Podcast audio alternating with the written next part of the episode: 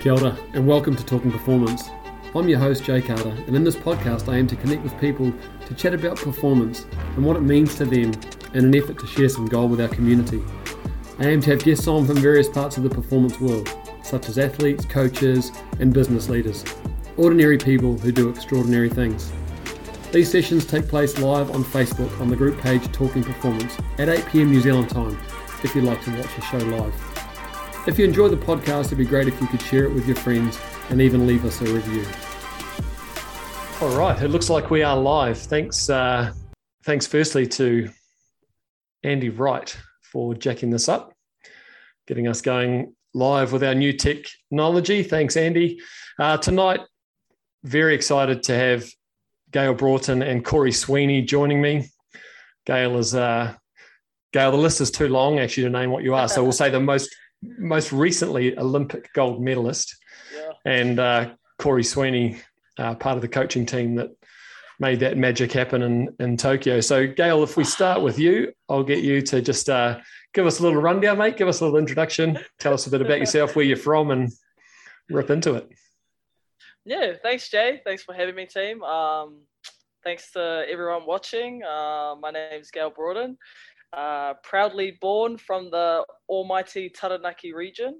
25 years of age and very successful in my season with rugby. Yeah, like you say, Jay. Can't name a. Oh, I can name a few pinnacle events. Obviously the big bad one right here. Is nice. The nice little gold here, fam. Yeah. It's heavy, just letting you know. It is pretty heavy, and it is real gold. I did my research on Google. Yeah, so, nice. So that's been good. But yeah, that's a bit about me. Very cool. And yeah, that's wicked, eh? That it's heavy, that's awesome. Yeah. Righto, Cory, rip in. Yeah, I was going to get my medal too, but management the next year. Thanks for having me on, Jay. I've been watching your podcast for the last 12 months, and there's been some amazing learnings that I've taken out of the podcast. So, awesome to be on, and great to be on with G as well, which first time I've seen you since MIQ. So nice to see your face, even though we're not up close. But so I'm originally from Rotorua. I grew up in Rotorua and spent a lot of my time, all my school life there, and spent a lot of time playing all sports, rugby in particular. But I was probably one of those real try-hard rugby players that didn't quite make it. And so I had to find an alternative route to kind of stay in the game, and it wasn't good enough just to kind of keep training in the gym, and I just probably was never going to quite get there. So I spent a bit of time at university as training to be a PE teacher. And then my kind of journey took me overseas and back into New Zealand at the North Harbour Rugby Union, which I spent 5 years there learning my trade. Coached a few amateur teams along the way, and then stepped into the assistant coach role 5 years ago. When Bunts took me on as assistant coach, and haven't looked back since. And we've had an amazing 5 years, both with our playing group, our management group, and Bunts and I were school buddies as well. So we've kind of grown up together. So to be able to kind of share that experience with him over the last 5 years has been a real special time as well. So. Amazing, kind of finished the cycle not so long ago with a gold medal with this amazing group of people. So it's certainly a period of my life which I look back on massively fondly, and very proud of what we've achieved. Yeah, nice. So you went to school with Allan Bunting. I used to play cricket against him, mate. I'm the same age, and far out, he was the fastest bowler in New Zealand. And he used to just terrorise the shit out of us. It was always, you'd look around when you're playing Rotorua or either Boys High or Rotorua rep team, and just hope that he was sick that day. And he wasn't usually, so that was a shame. I always used to keep. I was the keeper. Needless to say, the biggest scorer on the score sheet were the buys. He was proper quick though, eh? He probably still is. Yeah, yeah. I still pull the arm over too. I bet he can. Right, so Gayle, I just want to start with you. You've been, I think you said before, or if not, you did tell me yesterday, you're 25 years old. But you've been through some years, with this team. I think 8 years or so with the team. I'd love you to take us back to the journey and how it started for you. Yeah, wow, God. When you say that, it makes me feel super old. So I don't feel too young when you put it in that way. But started, a young 16, 17-year-old with no ears. Still don't have any ears, but Koro knows that. But started 16, 17-year-old back in...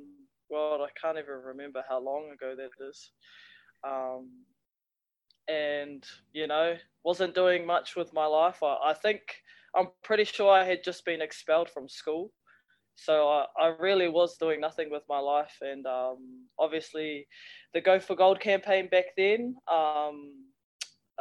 ex-coach Sean Horan and Bunts at the time were kind of travelling around the whole of New Zealand, finding some amazing talent, and I remember not wanting to go to that trial, and my nan ended up paying me like $20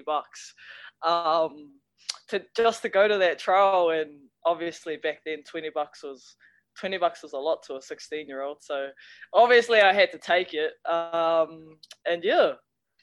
Back now, and it's history, and fell in love with the sport of sevens. And I remember thinking back then, like, what the hell is sevens like? Yeah. Obviously, like I said, I had just been kicked out of school, and obviously sevens had been progressing into schools at that time. So I had no knowledge of what it was until that trial. And I think when we spoke on the phone, like I was telling you about having to do all those skill session, and I just, the whole way of the game, it just, it's easy to fall in love with sevens, trust me. Besides the Broncos on a Monday, but everything else is pretty awesome, eh? Yeah, interesting you say that, because I did hear Clark Laidlaw the other day saying anyone that wants to get into sevens would have to be certifiably crazy. Which I look at from the outside looking in, it certainly looks that way with how fit you guys must be. What made you not want to go to that trial? Like what? Why did your nan drag you along, and what was the resistance about? Yeah, I guess for me at the time, I was a young kid going through, down a wrong path of life and getting mixed up with a lot of bad people and a lot of bad things, and young kid like myself from a small town in Hāwera, we don't dream to be rugby players. We usually dream to be, gang members or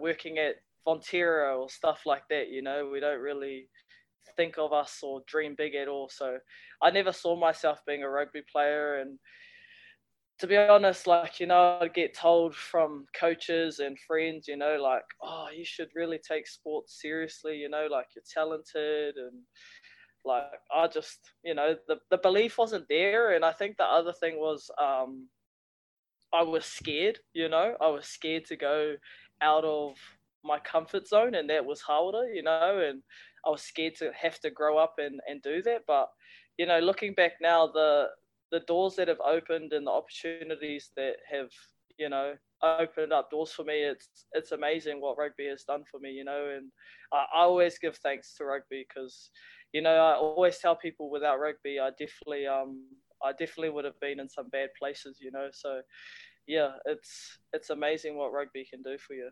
Mm. And that's pretty cool. Like we were talking on the phone, and that Go For Gold, or what the campaign was called.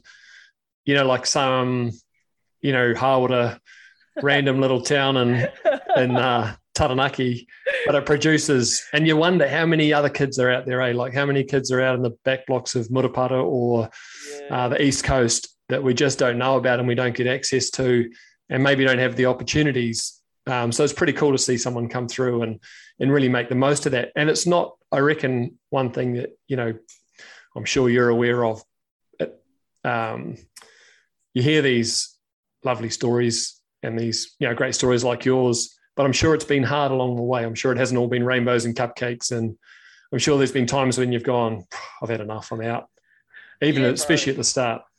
Yeah, 100%, bro. Like, you know, like, not much people know, but like at the start of my sevens campaign, like I almost was like got the boot because I like, you know, like from the trial, you know, I got told, you know, I've got to go to trainings, I've got to go this. And like, I know most people probably don't know where Hāwera is, but it's actually like an hour drive out of New Plymouth.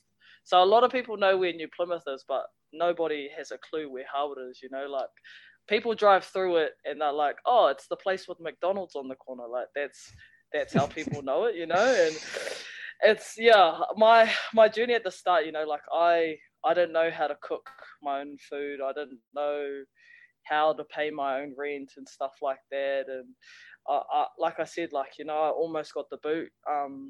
You know, shout out to Taranaki Rugby Football Union for trying to help me grow in that space. But, you know, you can only take so much with one person. And I remember, you know, them bringing my nan up and being like, oh, look, we can't do this no more. You know, like she's not turning up to training. And I'm pretty sure I went on a holiday, like midway through the season, like didn't tell nobody, just went on a holiday to Fiji with my family. And like, everyone's ringing me like, where are you? Like, you're supposed to be at training. I'm like, oh, I'm in Fiji. Like, like, you know, like I didn't care.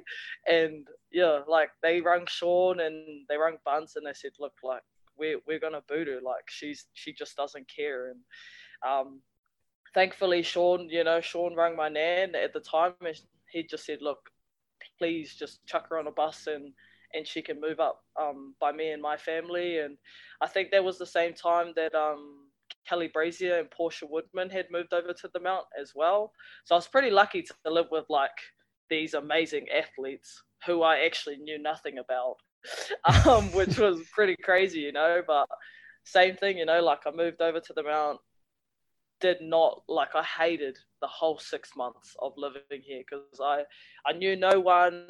The only thing I was like comfortable with was my family and my friends, you know, and I didn't know these people, I didn't trust them, and you know, it took me a long time to get comfortable here and truly make the Mount a home, you know. And obviously centralization happened and there was a whole new can of worms that I had to learn about, you know, like, it's just, oh, it's crazy, bro. Like, honestly, like, I always give thank you to Sean for giving me that opportunity to move up here and live with him because, yeah, I definitely would have probably been working at McDonald's or either fucking in jail or dead. Like, it was either, you know, like, it's crazy to think that, so. And at the time when you, oh, I guess there's two things. Did you know the path you were heading down when you were 16, 17, or did you know even what sevens might bring? Nah, like, you know, like, even when I finished that trial, like, I was like, when Sean, you know, like I said, like, Sean was talking to my nan and painting this, you know, amazing dream of going to the Olympics and, like, I was just like, oh yeah, that's pretty cool. Like, but do we get paid though? Because like, I just need money. Like, you know, like it sounds bad, but like that was really like my mentality back then. You know, like I was just a kid. Like, bro, like I came from nothing. Like, as long as you're giving me money, then I'll just do whatever I have to do. You know. So I was like, it was a survival instinct. You know, like when I think about it now, and back then, nah, like, oh, yeah, that'd be pretty cool going to the Olympics. Do I think I'll make it? Probably not. Like, I don't know, you know? So it's insane, bro. It's insane. And so that as a 16, 17-year-old, if you hadn't had that opportunity, where do you think you may have ended up? Yeah, I honestly, like, I definitely know I would have ended up in jail. Like, it's easily put out there, like, you know, like, just the path that I was going down and, you know, I'm pretty sure, like I was saying to you the other day, like I'm pretty sure the last straw was with the union was I had got into a pretty big fight and my flatmates at the time they actually had to come get me. And that's how the union found out about the massive fight that I got into. And that was kind of like the last straw for them. Like, bro, like, what else can we do, you know? But at the time, like, I didn't see it that way, you know? Like, I thought, like, I'm just used to this stuff. So it was just second nature to me, you know? Like, it was just normal. So I never really saw it as like it's a bad path, you know? Like, I just saw it as life. That was it, you know? So crazy. Yeah. And then I guess from what I've seen, that Sevens environment's bloody tough. Early days, and forgetting all this stuff, like, I don't know, my wife would argue I still can't cook, but 16, 17-year-old, I don't know too many kids that'd be that versed in paying power bills and cooking and stuff. But forgetting all that outside stuff, which I know is critically important as well, but the training must have been bloody hard. Were you pretty fit when you went up there? Hell no, I was not fit at all. Honestly, like, if that's the one thing I can't bring to the table, in all honesty, it's fitness. Like, and I low-key kind of hate it, but at the same time, like, sometimes I'm just like, you know what? I'll try my best and, like, I'll work my ass off, but, like, it's honestly not a strength of mine, you know? Like, and that's what I hate about it. But, yeah, back then, like, I did not know how to work hard. I didn't know how to commit to things. Like, I was literally a normal 17, 16-year-old kid. Like, I really just did not care about anything. So, like, testing and stuff, like, I remember being late. I remember when I was in the Mount, when I first started living in the Mount, I was late. Like, I woke up late and we had bronco testing. And I remember, and I was kind of like happy that I was late because I didn't have to do it. But then at the same time, I was kind of like, oh, I feel bad because all my teammates are dying. And then I kind of like am just standing there with my boots doing nothing, you know? Yeah. And it's just like, yeah, the training back then was like, oh my God, like, we pretty much got treated like we were Portia Woodman, but we're not Portia Woodman. I don't think I'll ever get the calf size and the shoulder size of Portia Woodman, but I'll definitely try my luck at my footwork with her, you know? Like, yeah. It's just, so I'm pretty grateful for, you know, our amazing S&C coach, Brad Anderson. He's an amazing man, that fella, and got a big heart, so shout out to Brad. Nice. And Cory, I guess when you came in, Gayle was already, well, probably two or three years into the environment. When you come into a place like that, do you get a briefing on players, or do you do a lot of that research yourself? And I guess the critical bit I'd love to know is, what did you notice about Gayle? And remember, she can hear you. Yeah, I think, you know, I was lucky enough to spend a year as a skills coach prior to coming into the actual team as an assistant coach. So I spent a bit of time with Gayle in the region, preparing her for tournaments. I was really unfortunate. I never got to go to tournaments, but I was able to work with both the men and the women in their lead up. So I think the key thing, and that's the same as any coaching thing, is you just got to know your athletes and take time to understand them. And it's really cool listening, just sitting back and listening to Gayle, because she underplays herself a lot.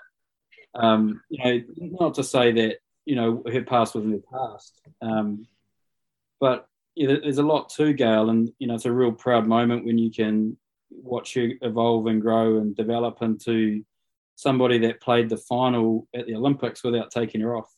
Mm. So she took her conditioning, and I know that for her it's probably one of the hardest parts of the game.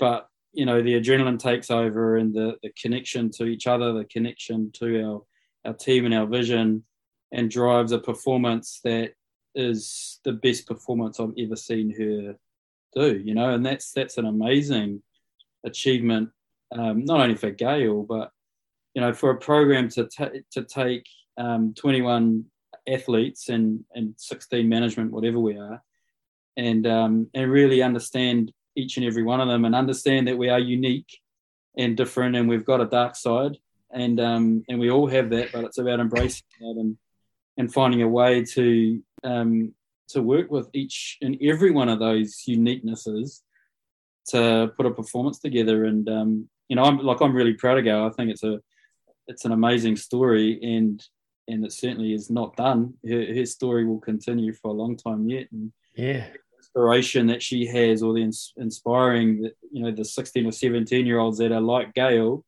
and Hāwera or wherever they are in New Zealand, I think is a real powerful thing. How do you reach those, you know, how do you get, I guess it's $1 million question, isn't it? But wouldn't it be cool to get access to those 16, 17 year olds? Because, you know, it's bloody tough age as it is, depending on where you are in the world and what's happening in your world. But it'd be cool to be able to reach more of those people, I reckon. And as you say, share Gayle's story, that I guess that you must be incredibly proud yourself, Gayle, of what you've achieved so far. Like Cory said, there's still time. You're 25. You said you feel old, but oh, you wait. So that must be pretty cool, mate, for you. Yeah, super cool. Yeah, like I'm sure, like, you know, there's a lot of kids out there like me that are going through, I guess, pathways that are leading them into pretty dark spaces, you know, and that's all I want to do, is just show them that it's possible, and, you know, there's people that, you know, this sport in general has a lot of amazing people that, like you talk about, you know, like the culture and the familyness of this team is just, like when I say I would die for one of these people, I really mean that. And like, that's not even in a joking way. Like, that's like true. Like, I would, if I got put on the line right now to go do anything, and it was for this team, like that's the sacrifice I would make. And you know, you see that, a lot of people on the outside see that, but that's just us every day, you know, like, and that's the culture that Koro and Bunts have built of this team, is just that togetherness, you know, and it's amazing to be a part of. Yeah, nice. Hey, on that note, we've had a question come in. We have a few questions come in, and we've had one from Alison McLean. I did see yours, Carl, but I'll come to yours in a minute. But Alison McLean said, when did you feel a sense of belonging? Was there a specific moment for you? That is a great question. I guess for me, like no disrespect to, you know, the first 20 Olympic campaign and stuff like that, you know, like no disrespect to them. They all know that I love them and everything, but I honestly like don't think I felt like I belonged here until Bunts and Cory really took over. Like, and that's honestly on the truth. Just the family that they built in this team, you know, and people that you can really trust, from the management to the leadership to, you know, the non-leadership players, you know, like we really, and that took some time, you know, and I don't think I truly felt like I belonged here until after that first Olympic campaign, you know. I really had people that I could really talk to and not feel like I was judged, or, you know, and people understood me for what I had gone through and everything. So, yeah, it's took a while, but I think it was probably 2018, definitely somewhere around that time that I really started to feel like, okay, I can be who I want to be in this team. So you referenced Cory as Koro. I've picked that up. So what did him and Allan, what did they do differently? How did they allow you to be you? Was that and Cory, I'll ask you the same question, but I'll need Gayle's answer first. Yeah, I guess besides them being yin and yang, literally one's black, one's white. I guess it was just, obviously Bunts is a very, and Koro knows this, Bunts is a very, he's a man that will walk the walk and talk the talk. So, like, we'll have team meetings and that man will get up and bloody sing absolutely terribly, off note, no key, but the fact that he will live that every day to show you that, you know, you can not know how to sing, but to be courageous in that space and do it anyway. Yeah. And the same thing was with Koro, you know, and like they just, it's like, I don't know the words, but they really did talk the talk and walk their walk, you know, and they lived that every day and they showed that. And I think to me, from as a player perspective, like me seeing all these people that I love be themselves, that's what made me want to be myself and really embrace that, you know. And we all embraced that because we all knew everyone was different. Like, I'm not going to squat the same as Shakira Baker. I'm not going to run as fast as Niall Williams. But, you know, I have my own strengths and I have my own weaknesses. And I think that's the difference that they brought to the table. You know, they weren't trying to make one particular person like everybody else. They accepted everyone for who they were. And I think the biggest thing was those courageous conversations, you know, like I think that's the biggest struggle in teams is having those conversations with each other, you know, not having that back noise and kind of the Chinese whispers. It's sitting down and being like, bro, I love you, but you're being an egg, you know, those type of conversations. So that's honestly the difference that they've brought to this team. And yeah, like I said, it's amazing to be a part of. Yeah, nice. And Cory, was that a conscious thing when Allan got you in to be part of the team? Was that critically, this is, we need to change and make this a high priority? And then if so, how did you go about that? Yeah, 100%. And I think, you know, Bunce and the players had lots of learnings out of Rio. And, you know, a lot of those learnings were captured in a really, really awesome way. And there was an amazing plan put together, mainly from Bunce, where he had a really powerful vision, and the vision was really around connection of people.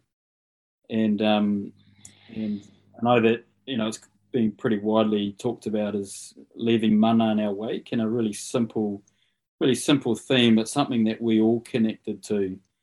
And it was all an individual thing, you know. Mana has a really individual meaning for everybody, and so we sort of start trying to understand that individually, is what is mana, what does that mean for us, and then what does that look like? And we then started living some of that, and we spent a lot of time looking at ourselves around who are we, you know, what is mana, who is our identity, and how do we act in certain situations? Because I guess if you get that really self-leadership stuff first, it allows team leadership and team growth and connection of people. But it was certainly something that we talked a lot about at the start. And I still remember one of the first times I come into the environment, Bunce said that his vision for us as coaches was, when we get to the Olympics, and it was 4 years at that time, but the Olympics in 5 years, we want to watch the final in the stands and just enjoy the performance. And I quite often thought about what did that mean? And one of it was about us doing everything that we can to then set these amazing people and rugby players free under the spotlight of the Olympic Games and enjoy the moment. And that moment was their moment, and it was the moment that they needed to take control of. But in order to do that, we needed to understand self, and we needed to understand pressure, and we needed to have a connection and a trust and a belief in each other. And while I think we probably could have done that in Tokyo for the France game, our own coach anxiety, and we kept telling ourselves, no, they need us. We need to be on the sideline. They definitely need us. We need to be there. But they didn't. You know, they controlled the moments. They trusted in each other. They made decisions in the moment that we can't make for them. And it was really, you know, and I know we had ups and downs through that tournament, but that's sevens. Mm. It's the game of ultimate consequence. And that, you know, we won the moments that we needed to win in the end. And it was amazing to watch those under extreme pressure of an Olympic Games, which is like no other tournament in the world. So you know, really credit to Bunts and the vision that he put together 5 years ago. And then we just evolved it and grew and lived it on a daily basis. So we got it wrong, 100%. Man, we got it wrong along the way. But the biggest thing was that we cared for each other. So we looked after each other first. We understood what they needed. And our biggest gift that we could give to anybody that was in a place of not where they needed to be was to make sure that the program was still moving and growing and evolving into something that it was going to be really difficult for them to come back into, because that was our gift to them, because then that drove motivation and competitiveness and performance ultimately. And we've all stepped out of the program at some point in those 5 years and found it bloody hard to come back in. But that's why we worked so hard, because it was just what we did for each other. And kind of seems a bit weird probably, but we all knew that the vision was to leave mana, and that's what we did on a daily basis, and it drove us to where we got to, I guess.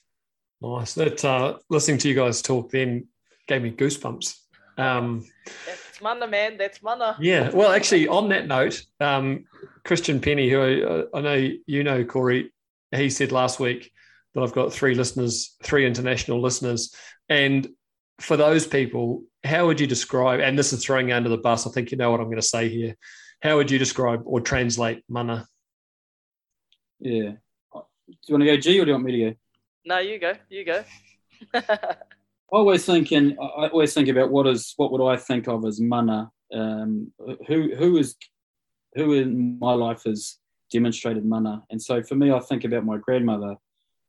So my grandmother had five kids. Her husband died early, and she brought five kids up by herself. Never had a license, so had to push bikes or scooter and grow their own food and do all their washing, and never once.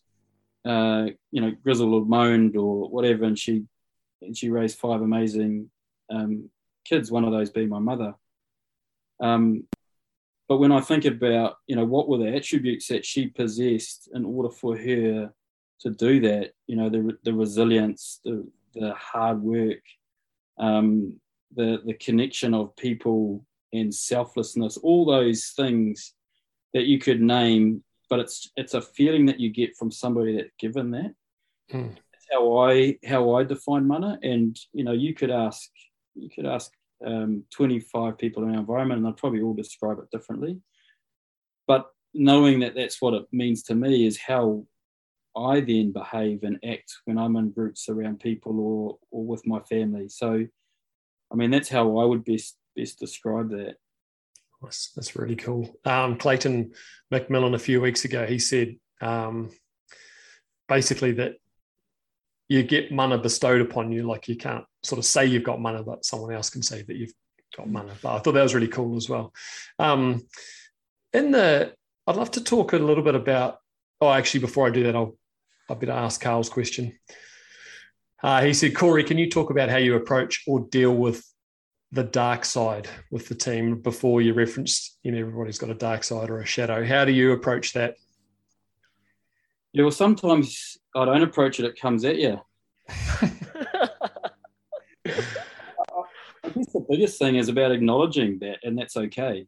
So understanding your players and understanding that there will be moments along the way where that dark side will pop up from time to time. And I think the biggest problem is that maybe people or coaches have is when that pops up, you try to cut it down, you try to stop it and put it in a box. And I don't think that's possible. It's about understanding what that is and working with the strategies around that to make those work. And sometimes the environment may not be the right environment for somebody that may not have that in control or need some additional support around that. And so the environment we live in is cutthroat, and we talk about being on the edge of the cliff a lot of the time. And so, we've got to have a really nice balance around, when are we pushing, when are we pulling it back, when does that player need to be pushed or can be pushed, and when do they not? And I think having that understanding is important. But the dark side is the uniqueness in the pressure moment that I love, because it kicks in. That's their real ultra competitiveness that you can't take away from somebody. And I give an example. I remember going onto the field on several occasions with Gayle, And I go on to her, and, you know, Gayle talks about her conditioning. Well, you know, it can at times, you might get it in the concrete mixer. We need to check in on Gayle and say, Gayle, you're all right. And when she's in a big moment, I can't remember the game, but there was a big moment, pressure moment. I go up to Gayle and I'm saying, Gayle, you're right. And she's looking at me, and I know she's not, because everything in her face is telling me, get off, you know, help. So it's cool almost. And she looks at me and just tells me to F off. You know, but, you know, I reckon that's that little bit that people have got. And sometimes, you know, it comes out in different ways, but it's that moment where you got to really embrace and you go, man, I love that. And while you kind of get a little bit of an insult as you run off with your water bottle going, man. So I think that's when the, you know, the dark moment or the dark side comes out in people in a good way. And if you don't embrace that, I think you'll never get that. You'll get people that walk off and don't kind of face the tough moments and the pressure. And what about, Gayle, from your point of view, like the environment? You know, you look at a lot of centralised programs, and there's a lot of negativity around them. They don't always work. But I feel like you guys or you girls have bucked the trend a bit there, and you've actually got this environment. Like I loved the Olympics. I was saying to Cory, I can't remember what game it was, but I was at the Bay of Plenty playing Waikato women's game at Blake Park on your bloody training ground, actually. But I had my phone and I was watching I think it was your semi-final, but you know, watching the final, trying to keep an eye on the game. And everybody talks about the sisters and the love. And, you know, you said before how much you love that environment and you love everybody in that team. From the outside, that sounds lovely and beautiful. Are there moments where there is just, you know, some tension and some issues, or is it all rainbows and cupcakes? And in those moments, if there is those moments, what do you do? Oh, bro, we're women, and, you know, like, women can be the most dramatic people, I swear to God, honestly. But like Koro said, you know, like, we're not perfect, and, you know, we have failed a lot of times with this whole centralization thing, you know, but like I said, we're so grateful to have the people and the management that we have, because we have just been paddling our wakas through all these waves, and we've sometimes fell out, sometimes had to drag some people back in, but we've always kind of, you know, come to a solution. And yeah, at the start, it wasn't pretty, you know, like it definitely wasn't a place that you wanted to be every day, and definitely not around people that you wanted to be around, you know. And yeah, it was ugly at the start, but I think over time we evolved, you know, our culture and our team environment, and super grateful to have people that I like being around sometimes. But yeah, it's definitely evolved, and it definitely has, you know, hasn't always been pretty, but I think that's just the amazing thing about our team, is that we strive to be better people every day, and push each other in a great way. So, yeah, pretty lucky. Nice. And then I guess, Cory, is that what's your take on that? Because, again, I assume it's not all rainbows and cupcakes, especially from a coaching point of view. There's often tough conversations that you've got to have. You know, you might have to tell someone they're not selected or not going to the Olympics, and they've given their heart and soul to something. How hard is that in such a tight team? Yeah, it's the hardest part of the job.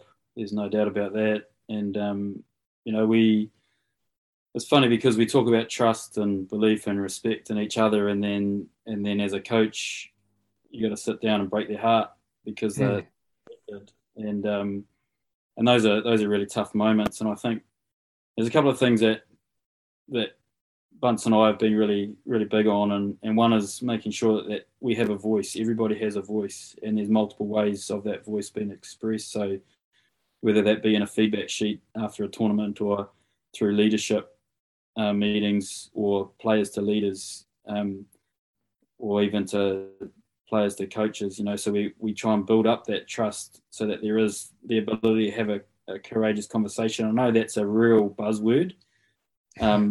But it's actually just a conversation that you need to have, and being courageous to have that conversation, whatever that is. And I think the important thing is that we need to be good listeners. And if we're not good listeners, they'll never come back and voice that. And we have a number of different layers on where and how we can communicate that. But I think the other thing is we're really big on listening to our leadership and listening to our players. So we know that there's tough conversations that have to be had, whether it be selection or injury or whatever it is. And we want the players to be part of how we do that. So from a selection perspective, we'll sit down with the leaders and ask them, how do you want 13 and 14th player to be selected, and how do you want that process to look? How do you want the Olympic selection to look? And get the feedback from the player so that they know what's coming, they're really aware of what's coming, and then the honest conversations, while they hurt, I think they're taken so much better than what they could be if there wasn't the opportunity to be part of that process. And I think everything that we do, it's about taking our playing group with us, taking our leadership group with us. And sometimes the players lead us, and, that's actually a bloody good model. You know, we want our players being leaders. We want our leaders, even leading us sometimes. And we all have roles and responsibilities, but there shouldn't be a hierarchy within that. We're all in it for the same reason. And so our intentions are pure, and our intentions are to connect to our vision.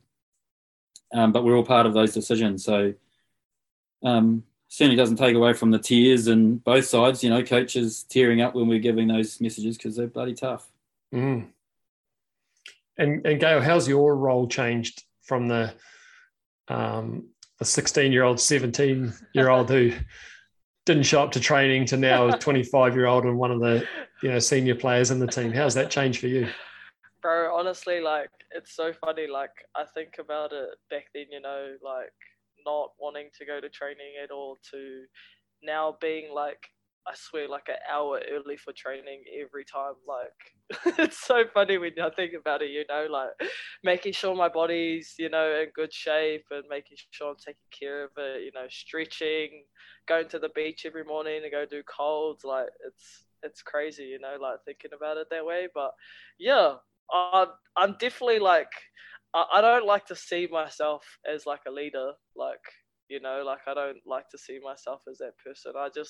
I don't know, obviously my role as a person in the team has evolved, and I love listening, I don't really like saying much with Sarah Goss and, Sarah Hidany. I always want to get her name wrong.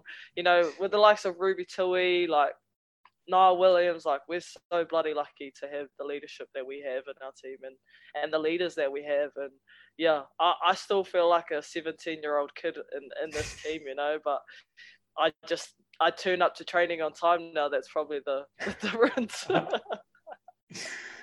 How, when Cory talked before, and I know Kyle McLean mentioned this in one of his chats the other day, that the coaches will leave you guys to the huddles at halftime. How hard was that at first? Was there a little bit of looking over your shoulder, come on, boys, come and give us a hand? Or were you guys, no, we've got this? And was that what you'd love to see moving forward as well? Yeah, honestly, we've always loved just hearing Gossy or Kelly and that just talk at halftime, that's just so them. And I know you see a lot of people in other teams, their coaches are talking and everyone's listening. But yeah, Otto said, we're a very self-led team, and we're lucky to have the leadership that we do have. And just, oh yeah, most of the time you hear Koro, on the sideline, or Bunt yelling "Ko kiri kiri" anyway. So they're still there, but they're just not in the huddle. So that's about it. And that must be hard, Cory, as a coach, not to go in there and rescue them. We've been tempted. Yeah, I think in the 5 years we might have gone into a huddle once in 5 years. Wow.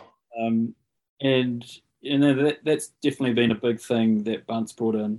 He was we all talked about a self or player-led environment and leaders leading, and in the moment, the real pressure moments, how much are they taking in from a coach, and how much do they actually just need to take control of the situation and find a way? And we try to prepare our tournaments that way. So in our lead-ups to tournaments, we are pretty coach-heavy. if we've got a 5-week lead in, we're pretty coach heavy for the first 2 weeks. And then we slowly start backing out to the point where we get in our tournament week, and coaches basically get up and set the cones up, and then we pull back, and we really encourage our leaders to lead and connect with each other and find a way to do what they need to do. And I think the more times you step in into that environment, the more hesitant that our leaders become around leading. So you kind of got to make a call one way or the other. And if we haven't got it right in the lead-in or in our previews before we go into a game, you know, we've probably got it wrong. We don't have the trust in our leadership to get it right. So, you know, we look at videotaping that at times so that we can, you know, we get some learnings around the messages that our leaders are giving. And like Gayle says, we sometimes, as coaches, get told off because we're screaming from the sideline too much, or I'll run on with water and I might say a couple of comments, and you always wonder how much is going in, and you know. So, but it's certainly something that I keep thinking that that's really important going forward in this group. And if you know, if there's a change of playing group and that sort of thing, it's actually about making sure that they get those opportunities to communicate in those real tough times, because you know, we can't help them in that moment where it's 17 all in a semi-final and it goes to extra time. You know, at the end of that normal time, Cory, I just need clear comms. Is it golden point or is it time? And I was like, oh, shit, I don't know. I'll better. Tony, what is it? That's all she needed. She just needed that in that moment. And eventually I got there, and, you know, they took control of the moment, and that's what I loved about that. Yeah. It was almost like that 5 years of building up for that one moment, and they nailed it. They nailed it, all right. Gayle, in that moment, you know, it's such a fast-paced game and it's helter-skelter. And like Cory said earlier on, half a mistake can cost you that 5 years. How much do you feel the pressure? Like in that final match, are you feeling the pressure, or are you just so busy doing your job? Yeah, I guess like the coolest thing about our team, you know, like we always have this conversation around pressure, and like we talked about with Mana, it's the same thing, you know, like people see pressure differently in our team, you know, like pressure. And Stu Ross makes a good point of this, is we call it, what's the word, Koro? You know what I'm talking about. Kind of not in tune. Pressure. What does Stewie always say about pressure? Oh, God. Privilege. No? What did you say? Privilege, that's the word. Privilege, pressure. So us, a lot of people in our team, like we see it as privilege, you know, privilege to be able to have the opportunity to stand on a field and take it into extra time against an amazing team and do what we did. That's a privilege, you know. And I guess to me, pressure has never really been on a rugby field. I guess pressure to me has always been, you know, my mum not being able to pay her rent, or the pressure of, you know, my grandparents not being able to pay for something, or, you know, where are we going to live, or, you know, like to me, that has always been pressure. The rugby field has always been my escape from everything, you know, especially off the field. So I don't think I ever felt pressure in that. Well, to be honest, I was terrified. So I wasn't under pressure, but I was definitely terrified. I remember vividly figuring it out. I was going into extra time against Fiji, and I remember Allan Bunting looking at me like, I'm going to put you on. And I remember looking at him like, please do not put me on. Like, I am not here right now. Like, I cannot do this. Like, I couldn't do it. And I remember Portia looking at him like, bro, put me on. Like, I'm ready. And the funniest thing, he looks at Portia, he looks at me, and he goes to Tony, our manager, and he goes, okay, Woody, you're going on, which is me. And I just remember looking at him like, I just told you I don't want to go on. Like, I can't do it. And he's like, it's okay, okay? It doesn't matter. Just go out there and do your thing. And I just, yeah, I remember that whole, like, the kickoff, Stacey getting it, like, as soon as I knew Stace, it was going to a 5 and I was getting kicked to Stace, it just took me back to every moment at training that we did in Townsville, the preparation for that whole 5 years. And I just remember thinking, like, Fiji has not caught a kickoff from us this whole time. They're about to go up against one of the best strike props in the world, Stacey Fluhler. Like, if I had to put $100 on her to get a kickoff, I would probably chuck down 150. Just that's how confident I would be with that, you know? And I just knew, like, there's time on the clock and Stacey's going to get the kick. Then we just, like, we've done this at training 1,000,001 times. Like, this is poetry in motion, you know? And then as closer we got to the line, the fatigue started to kick in, and then, I honestly can't remember the moment. I just remember there being no post, and I just remember, like, wow, there's no post. Like, where's the post? And I was like, okay, I'm gonna pick and go. Okay, so I'm just, like, running to the line, and I'm like, okay, no one's chasing me. What's going on?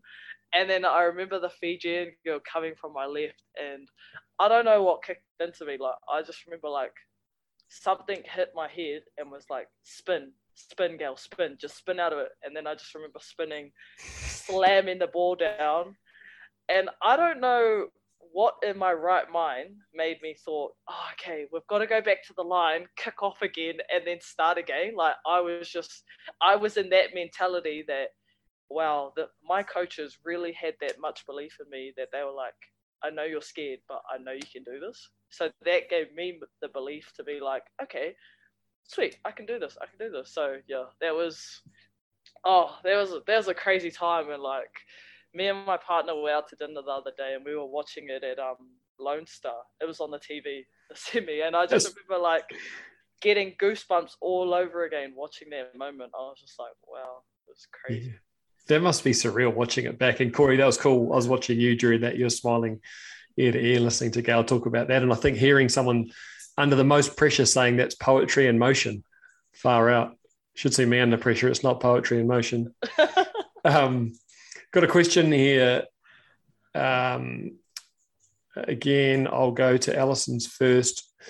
Alison said, for you, I believe, Gayle, do you think you have found peace with yourself, the game and life, through the experience of the game? Oh, great question. Yeah, that's a great question. Have I found peace with myself? Yeah, I would say so. I still feel like I have so much learning, growing and evolving to do. And, like, I remember being 16 and thinking 25 was, like, ancient old. But now that I'm 25, I'm like, wow, like, this is just the start, you know? Like, I can take these things to a whole nother level. So, yeah, I definitely have found peace. And I guess for me, like, learning to grow and understand myself is evolving. And I definitely... yeah, I definitely feel some sort of peace with myself, you know, but just want to keep learning and growing, like I said. Nice. I loved it the other day where that's exactly what you said. You said, man, I just love learning and I just love growing. And I think any coach, Cory, would be chuffed to hear that, eh? That's what you want to hear from your players. Andrew Wright's got a question here. Cory, what about your role keeps you coming back? Yeah, and I've thought a little bit about that just recently, obviously with the Olympics, and, you know, we've had a really successful 5 years. But I think certainly with this team, you know, I think I probably didn't realise how attached and passionate I am about this team and how much I love this group of people, because they're a special group. And people always ask me about coaching men and coaching females and the difference, and And my answer is always the same, and it's about coaching a group of people. And this group they're much bigger than rugby players, rugby sevens players. There's so much more to them than that, and that's probably the connection. Because one of my biggest things as a coach, I keep thinking about, is my ability to inspire aspirational achievement, and whether that's be on the rugby field or not.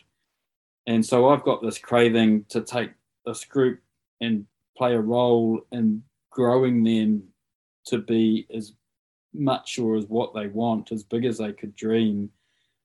And that's really my craving is, and, you know, I look at Lisa Carrington, I think after her first Olympics, you know, she could have quite easily retired and won her golds and walked away from the sport, but she didn't. And she carried on, and she was into her fourth Olympics, I think, or might have, you know, and she's, you know, how many gold medals are hanging on her wall. What an amazing achievement. Nobody's going to forget Lisa Carrington in a lifetime.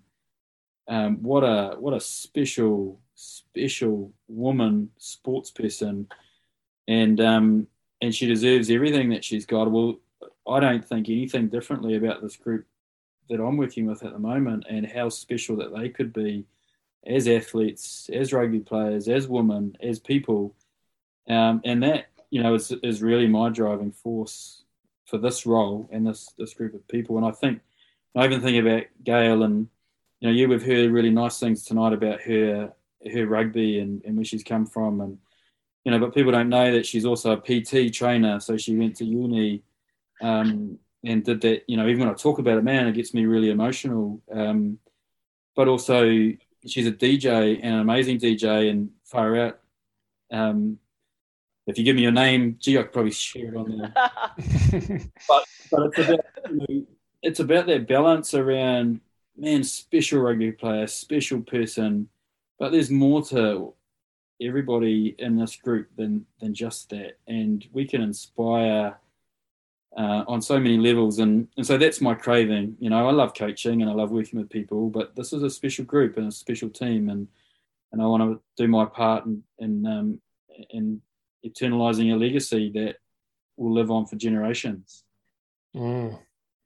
That must be pretty special, though, for the new young players coming in to see that. I guess maybe different to what you saw, Gayle, when you first came in, but the young players now coming in must go, well, I mean, listening, I want to be part of it. I think, Cory, you've heard me talk enough to know that I don't like contact, so it'd be shit.